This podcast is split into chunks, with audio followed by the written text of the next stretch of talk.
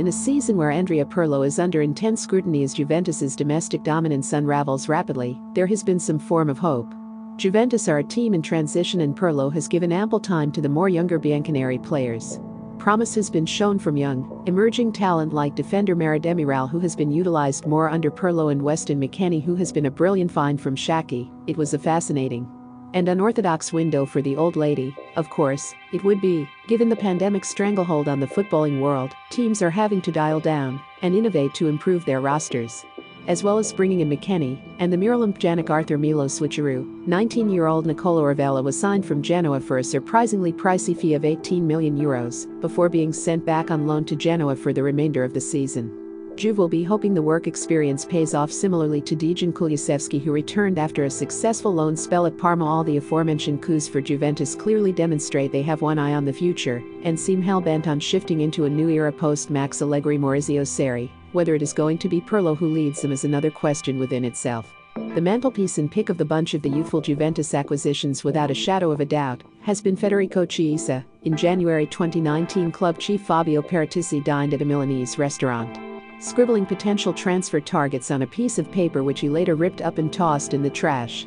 As it occurred, a fan with surely skilled hands and a sharp eye picked up the pieces of paper and taped them together, leading rather hilariously for the world to have a peek into Juventus's transfer prospects. Chiesa was on that list and two years after Paratici's in Milan, Juventus had their man. It is worth noting that there were many raised eyebrows when the old lady jumped in and made the deal that could eventually amount to 60 million euros.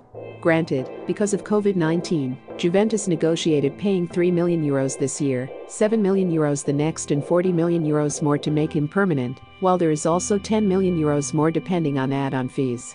This method of payment is utilized due to the COVID inflected situation. Thus far, he seems to be worth every penny as he is calming any initial doubts about the fee. Chiesa doesn't look like a new signing.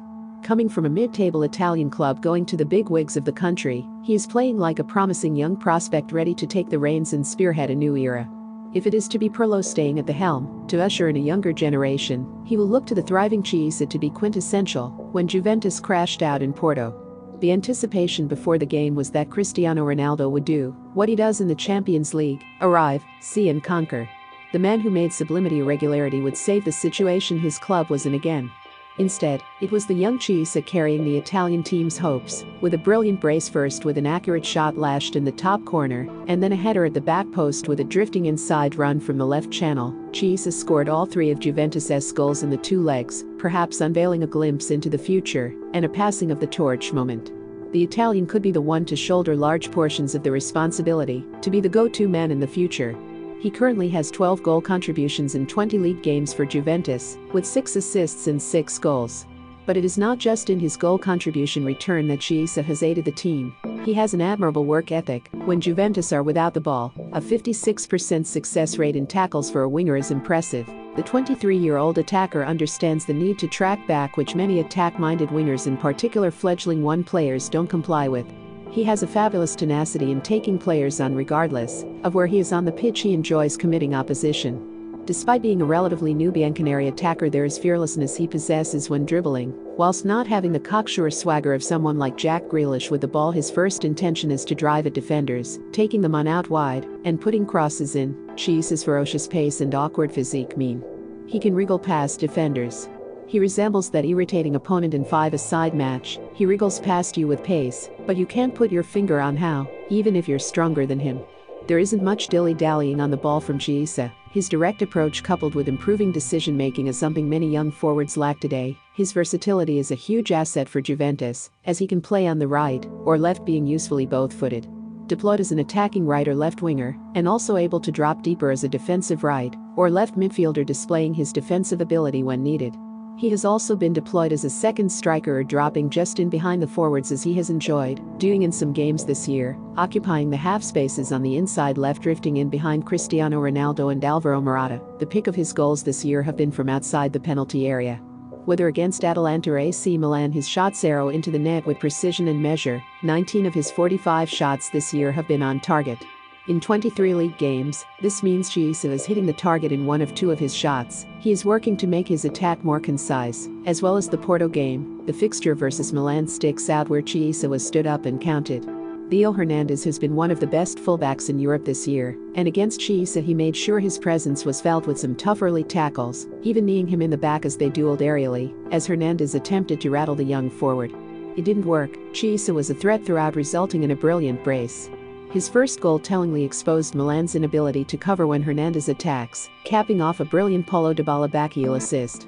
Chiesa's second was a laser precision shot on the edge of the penalty area shot which Juventus fans will hope to become customary in terms of the national team. Roberto Mancini has turned Italy around after not qualifying for the 2018 World Cup. Italy have a swathe of attacking options in Lorenzo Insigne, Domenico Berardi and Andrea Bellotti, that is not to mention Ciro Immobile whose club form never seems to translate for the national side. Chiesa could certainly challenge for a place and give Mancini an extra dimension, joining the crop of outstanding youngsters the Azzurri possess such as Nicolo Barella, Alessandro Bastoni and Manuel Locatelli. Chiesa's versatility means whether Juventus choose to keep or part ways with Ronaldo or Paulo Dybala he is equally important in both situations, he is as versatile in his positioning as he is with his importance. The fanfare and trepidation with his arrival have been answered by his temperament on the pitch, unafraid and playing with confidence unbothered with his price tag, he plays like Juventus legends of old. Remember to follow Golia by hitting the follow button and slapping a 5-star review on the show or tapping the love icon. Let's get to 1 million followers and tune in daily for new episodes.